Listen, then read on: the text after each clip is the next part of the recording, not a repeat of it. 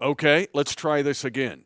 The Chiefs will try once again to win the AFC West for an eighth consecutive time as the Bengals come calling Sunday afternoon. Defending the kingdom, we'll try this again. But on this episode, we'll center on where football fans don't spend enough time in giving respect to offensive linemen. There's actually an offensive line university, and we'll pay tribute to one of the greatest offensive linemen to play in pro football, and he played for the Kansas City Chiefs and had the biggest part of one of the most important plays, and he's not given enough credit for it. This Defending the Kingdom, like them all, is brought to you by Ticketmaster. Ninth play of the drive for the Chiefs. They trail 20 to 7, 248 to go in the game. Third down and goal to go at the 7 for Mahomes. Looking left. Here comes pressure. He is hit from behind. Now he escapes. Throws it late. Caught in the end zone. Touchdown! Kansas City! Tough catch by Justin Watson. And hi, everyone. Our Happy New Year edition of Defending the Kingdom. Mitch Holthus with you, voice of the Chiefs, along with senior team reporter Matt McMullen. And this episode is called O Line University Catalyst for Victory. And we're going to talk about the offensive line.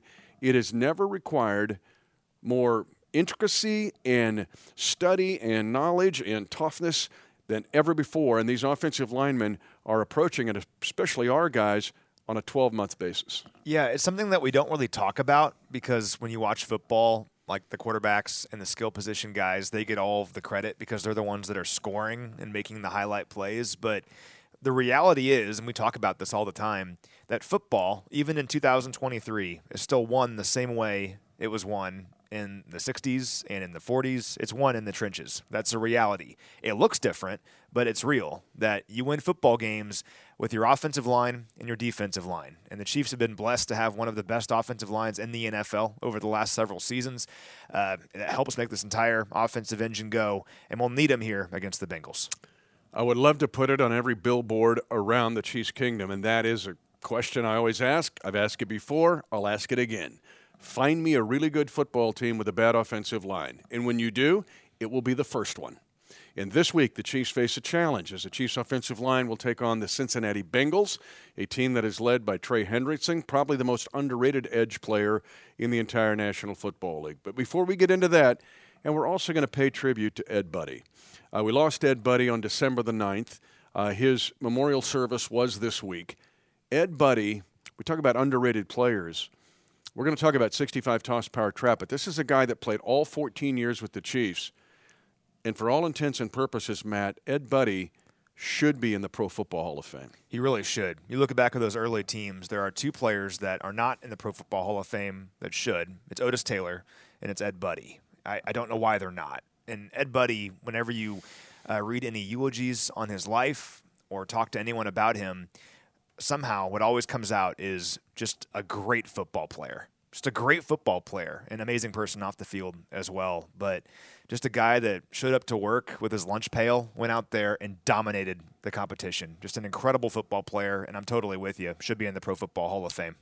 He was ahead of his time, a blend of toughness and power and speed. Um, Hank Stram, of course, was ahead of his time with his offensive tendencies, but he couldn't have done it without Ed Budde. We'll get into that a little bit later in the episode. But before we do that, let's jump on the space station that is run by Matt Stat himself, Matt McMullen, as we go around the world. Well, I've got five today for Tommy Townsend. What a throw by yeah. Tommy Townsend. You know, the 25 yard punt, I'm, i love Tommy, but I'm trying to get that pass. I'm not respecting the fake punt pass enough. That was pretty cool. It's one of those things. This is the reality of it, and we're guilty of it as well. Like when the Chiefs lose, we don't go back and look at little things like that that ended up being inconsequential because the Chiefs didn't score on that drive. There was a missed field goal at the end of the half, but a great throw. I mean, you're already back like 20 yards or whatever, and you have to throw it by the sticks. I mean, really impressive throw by Tommy. So five for you here today. Uh, shout out to Gary from Knoxville, Tennessee. Rocky Top. I was going to say, that's right in your mom's wheelhouse. Sure She's is. loving that one. Go Vols. Uh, Russ is in Fresno, California, living with a family of Raiders, which Oof. is difficult on this uh, December 26th. Stay strong, Russ. We also need to get Russ out to a game in Kansas City. Big Chiefs fan, but never been to Kansas City, never been uh, to watch a game here. So we need to get Russ to Kansas City. Stay strong. You got to stay strong, Russ. Stay strong, Russ. Uh, we heard from Michael in Deltona, Florida. Uh, Glenn is in Goodland, Kansas. Yeah, home of the. Their women's basketball team is on some crazy streak.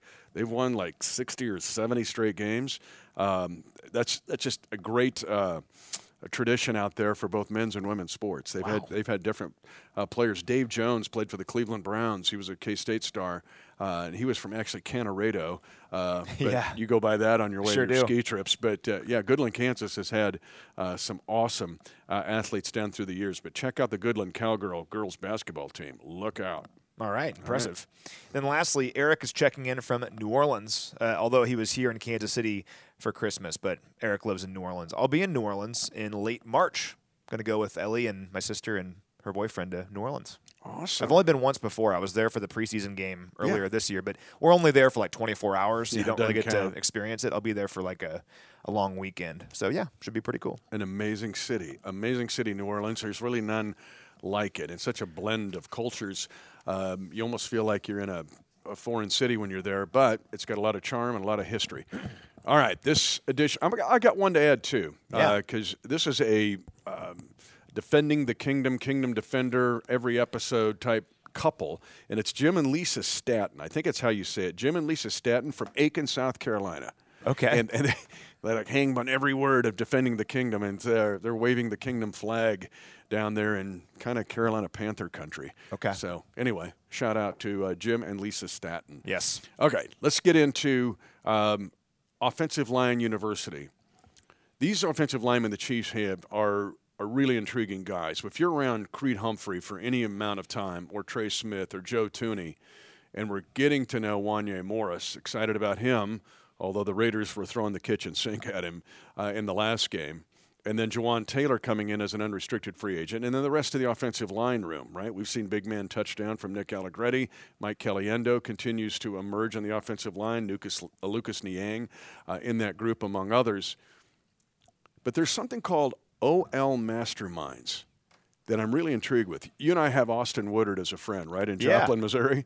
And Austin's an offensive line guru he there's a dude named Duke Manyweather, and he is like the Yoda of offensive line teaching, and he has a university or a, or a seminar that he has in Texas in the off season, and the Chiefs offensive linemen, particularly Trey Smith and Creed Humphrey, and Wanya Morris attended this year, swear by it. And it was an answer. Remember, Von Miller put together like Pass Rush University, and he has this consortium, and like we're going to destroy all the pass rushers will rule the earth. well, the offensive linemen are going, well, wait a minute, maybe we'll do that. But it's never been tougher to play on the offensive line in this league because of the athletes you're playing against. Look what the Chiefs had to face against Maxx Crosby, and, and was awesome, Malcolm Koonce. But the intricacies of playing the position – uh, have become more profound. And so it's a 12 month venture for the Chiefs offensive line.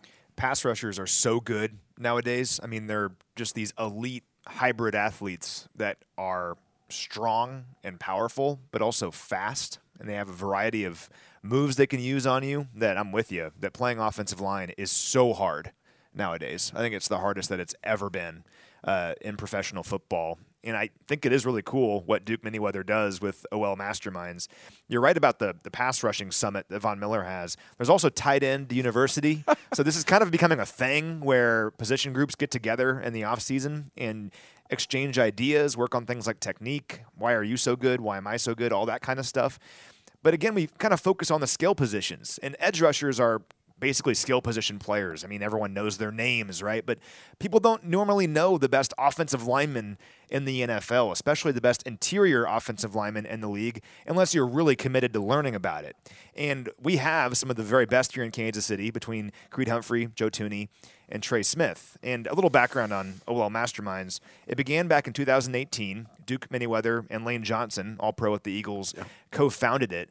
And it really is a year round thing that's devoted to training, developing, and scouting the nation's best offensive linemen. And the summit that they have in the offseason is kind of like the tent pole around it. The guys all get together in the offseason and talk about uh, things like preparation, how to study film, recovery, execution, all of that stuff.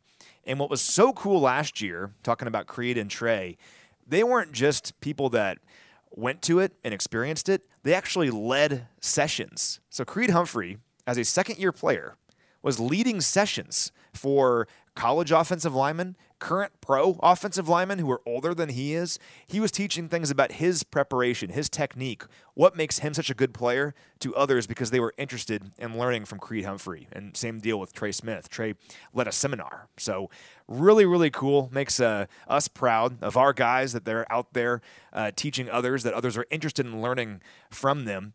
Uh, and once again, just two of the best offensive linemen in the NFL. And when they're called upon at something like OL Masterminds, that shows that their peers believe they are the best of the best.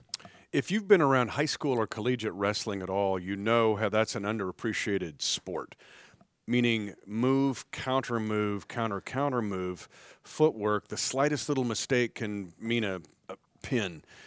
With offensive line now in the National Football League, and it's why you and I love to watch it at training camp and like to watch it with Austin because he sees it like in three dimensions. But if you're around Trey or, or Creed or, or Joe, they will say a foot placement just off a half inch or a quarter inch can be a real problem. Or how do I strike a blow instead of just receiving blows. And the best offensive linemen are able to do that. Hand placement without getting holds. Let's be honest, the Chiefs have the most holding calls this year in the National Football League with 20. All right, that's there. That's a number. But if the Chiefs are going to win this week, that has to be minimized or eradicated. Same with the final game against the Chargers or into the playoffs. But it can be just a half inch. I mean, Creed was called this year where you could say, mm. and there was another one where he was called, and I said, it might have been the Buffalo game, and he goes, "Yeah, I got outside about a half or inch." I go, "A half inch." He goes, "Yeah," and that was the difference in a holding call. That's ten yards and could be a drive killer. Yeah, it's tough. I mean, it truly is. It comes down to the slimmest of margins. And when we talk about that, we're usually talking about like a drop pass or, uh, I don't know, a missed tackle, things like that. But it really does boil down to the smallest things like hand placement. And speaking of Austin Woodard, one thing in training camp that he was teaching me is Creed's hand placement and why Creed's hand placement is one of the things that makes him one of the best centers in the NFL. And I'm not going to talk about it here because it could give it away. but it's this little teeny thing that makes a big difference that you wouldn't even think about. But Austin was explaining why it matters and why it makes Creed just a little bit better than the competition. And those are the smallest things that you need to succeed in the NFL because everyone's good in the NFL. Everyone is the best athlete from their hometown. They were a superstar in college when everyone's good, you have to find the little teeny things that make you just a little bit better. That's what makes great players in the NFL. And again, we're lucky to have guys like Creed, Joe, and Trey, uh, Jawaan, Wanya, an emerging player, who are some of the best. How encourage you that Wanya, though, went to um, OL Masterminds, we're calling it OL University, and is willing to learn because he has guys now that he trusts in Creed and Trey who are his big brothers. Absolutely. I think that goes hand in hand with what I was saying that it's one difficult thing in the NFL that I've seen is when players are the absolute best where they come from, they've really never been challenged because they've always been athletically better than everyone else. How do you respond to all of a sudden everyone else being really good and you need to be coached up in order to be better than they are? And that's why some players don't make it in the NFL that were really good in college because they're not susceptible to that. They can't take the coaching and get better because of it. Well, Wanya strikes me as a guy who is so interested in learning. And when we had him on the podcast last week, we talked off camera for a while as well. And he is so excited to learn. And there's going to be bumps along the way. I mean, you face Maxx Crosby as a rookie in a wide nine. yeah, you can't I even mean, see him. He's like he's out there somewhere but I can't see him, and he's coming like a asteroid into my ear hole. I mean, super tough assignment, right? Yeah. But the best ones go, okay, that happened. How do I learn from that? How do I get better because of that? How do I make sure next time I face Maxx Crosby, I don't let that happen? And the great ones don't let mistakes snowball. And that's the challenge for Wanya. And just based on what we've learned about him, I feel really good about him learning from that experience and not dwelling on it feel very good too about a guy like Creed Humphrey. We had a chance to get his reaction to OL Masterminds and what he's facing this week. All right, we're joined now by Chief Center Creed Humphrey. And Creed, we've been talking about OL Masterminds on our podcast today, and it's something you're obviously very familiar with. How did you first find out about OL Masterminds, and why did you want to go? Yeah, so the uh, first time I went was uh, in college uh, when I was at OU. Uh, Duke Manyweather, he's he's a big reason why it happens and it's put on, and uh, you know uh, he's he has a good relationship with Coach B at OU, and he you know invited me down. And then since then, I've gone every year. But it's a it's a good thing. I mean, getting you know some of the top guys in the league in one room, just being able to you know talk ball, watch film, you know talk about different techniques, things like that. It's a uh, I found it very helpful for you know most guys who go just to you know learn all these different things to help improve their game. Just after your second season in the NFL, I mean, you were presenting. Like people were curious about what you had to say. What's it mean to you that you go to this kind of event and your peers look at you as someone that can teach them something they can learn? Yeah, it's exciting for sure, and uh, you know, there's a ton of guys that go, you know, that are that are you know in the Hall of Fame now that are retired that played for you know a decade and uh, it's always really cool to hear from those guys and uh, just you know it's a it's a blessing for me just to be able to you know go over there and people want to pick my brain some too so uh, it's a it's a really cool event and to be there with Trey I think Wanya went there mm-hmm. last mm-hmm. year when you're there with teammates and you can share it with them what's that experience like it's good, you know, and uh, Trey's gotten to present too while we go there, and uh, you know, it's just really good uh, having those guys around, and uh, you know, I think it's you know helped all three of us for sure. So uh, it's it's something that's you know really fun to go to, and it's again, you know, it's just you know putting more tools into your tool belt uh, before the season starts, which is always helpful. Yeah, Mitch and I have talked about this, where there's like tight end university, there's like the pass rush summit, but mm-hmm. there's so much that goes into playing offensive line.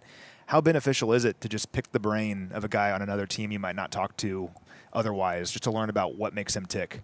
Yeah, it's huge, and uh, you know, getting to talk to you know other centers that have you know been the other interior guys, uh, you know, like Ryan Jensen, someone who goes a lot and it's been really cool to hear from him. You know, he's one of the best to do it right now too. So uh, it's been really cool to hear from him. You got guys like you know Steve Hutchinson, who's in the Hall of Fame now. That he's he goes and presents, and it's really fun to pick his brain too. And uh, it's always really fun, you know, just to hear what they say. And you know, a lot of it always goes back to mentality though, which is you know such a huge crucial part of you know offensive line plays, just playing with the right mentality. And uh, it's always really cool to hear from those guys and kind of how they got into the mode for you know games and things like that. Yeah, well, I'm glad you mentioned mentality. That's my final question for you.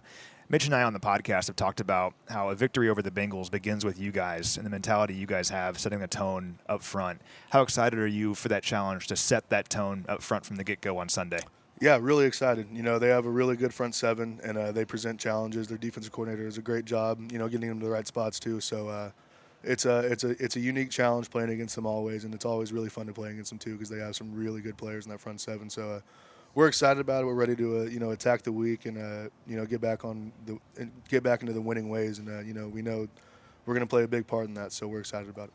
Well, Creed, appreciate your time as always. Go get them on Sunday. Thank you. Creed Humphrey, I, we talk about the intricacies of playing offensive line. It's it's no coincidence he was an awesome wrestler. yeah. I mean, this is a state champion. And you look at a lot of linemen in the National Football League, when we look at them during the draft, how many times do we see that they were outstanding, either high school or college wrestlers. It's funny how that's like a commonality, but it's real because you're basically wrestling standing up, like with you know all the technique and everything that you have to use it kind of is an indicator. Like when you look at guys that played other sports, like Patrick Mahomes, we always talk about how he was a baseball player, right? And that influences some of his throws. Well, for offensive linemen, I think particularly interior offensive linemen, being a great wrestler and having that experience translates to playing football because it's a very similar experience. And yeah, I wouldn't want to wrestle Creed in high school. Can you imagine? you hear that? That's the slap of the mat. You've been pinned. but it's also about leverage and understanding kind of the physics of playing on the offensive line. But it segues into Ed Budde. We just lost Ed Budde, uh, member of the Super Bowl four championship team. He was a two, uh, AFL All Star five times, two time All Pro. But what is lost about Ed Budde? First of all, he should be in the Pro Football Hall of Fame, and why he is not uh, needs to be studied, or maybe we get him in there at some point. But two, one of the most famous plays in pro football history is 65 top toss power trap in Super Bowl four in January of 1970 when the Chiefs won their first Super Bowl as big underdogs to the Minnesota Vikings. We talk about Mike Garrett running the ball, the footwork by uh, Lenny Dawson. We see Hank Stram going, watch it pop wide open, boys. 65 toss power trap, the mentor, yeah. what we do not talk about in fact, it's not even on the. It's that play is etched out in front of the Founders Plaza, but you just see a line drawn, and the line across showing a block. Ed Budde's block at left guard. He played 14 years for the Chiefs. At left guard, he makes the play, maybe of that Super Bowl in his block. Without Ed Budde's block, There is no 65 toss power trap, and therein lies the life of an offensive lineman. That's why football is the ultimate team game. That's why football is the greatest game in the world. Because when you watch 65 toss power trap, like you said, your eyes go to Mike Garrett because he scored.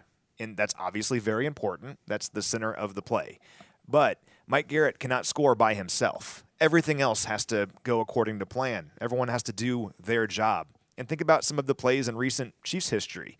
Think about the run to immortality, Damien Williams. We always talk about the blocking on that play. Doesn't happen if was it Byron Pringle and Anthony Sherman? Pringle had that one. He that Pringle's because it's a touchdown. He takes the DB off the screen. Uh huh. Sherman knocks out two guys. But if there's not a slow down play side by Eric Fisher, Yeah. that play's going nowhere. In fact, it's going to be a loss. Great example. And that first down, and of course ended up being a touchdown, sealed the Super Bowl back in Super Bowl 54 for the Chiefs. Think about Wasp in that Super Bowl. Patrick Mahomes has a 15 step drop. Nick Bosa is coming around the edge. It's one of the best defensive lines in the NFL. Third and 15, they smell blood. The offensive line has to block just long enough for Tyreek to make it down the field. So we can go on and on about this, but the offensive line and the whole operation has to work in concert and together for some of the greatest moments to occur in Chiefs history and NFL history. And we remember the highlight part, like we remember Damien Williams running for the touchdown. And that's obviously very important. You have to have the vision, you have to hold on to the football and score and, and be fast like Damien was. But you have to have everything else working as well. And Ed Budde, what he did on 65 toss power trap, mm. is legendary. It's legendary, and it deserves more attention. He also became the first offensive lineman to be named Offensive Player of the Week in pro football history. That's crazy. he absolutely obliterated the Raiders by himself one day. And there's so many guys that uh, that have talked about it that said, "I've never seen an offensive lineman in a single game dominate a game like Ed Budde did against the Raiders." And he gets Offensive Player of the Week as a lineman, which never happened. We'll close it out this way just because of this game. We're going to try this again. We're going to try to win the AFC West this week. And why did we want to bring up offensive line masterminds and what we're calling OL University catalyst to victory? I think we agree, Matt, that the catalyst to victory this week over the Bengals and to try to win this division for an eighth consecutive year will start with the offensive line because Trey Hendrickson, who plays for the Bengals, I think is the most underrated edge player in the National Football League. You hear about the Bosas, you hear about uh, Maxx Crosby. We don't hear enough about Trey Hendrickson. 16 sacks is second right now in the NFL.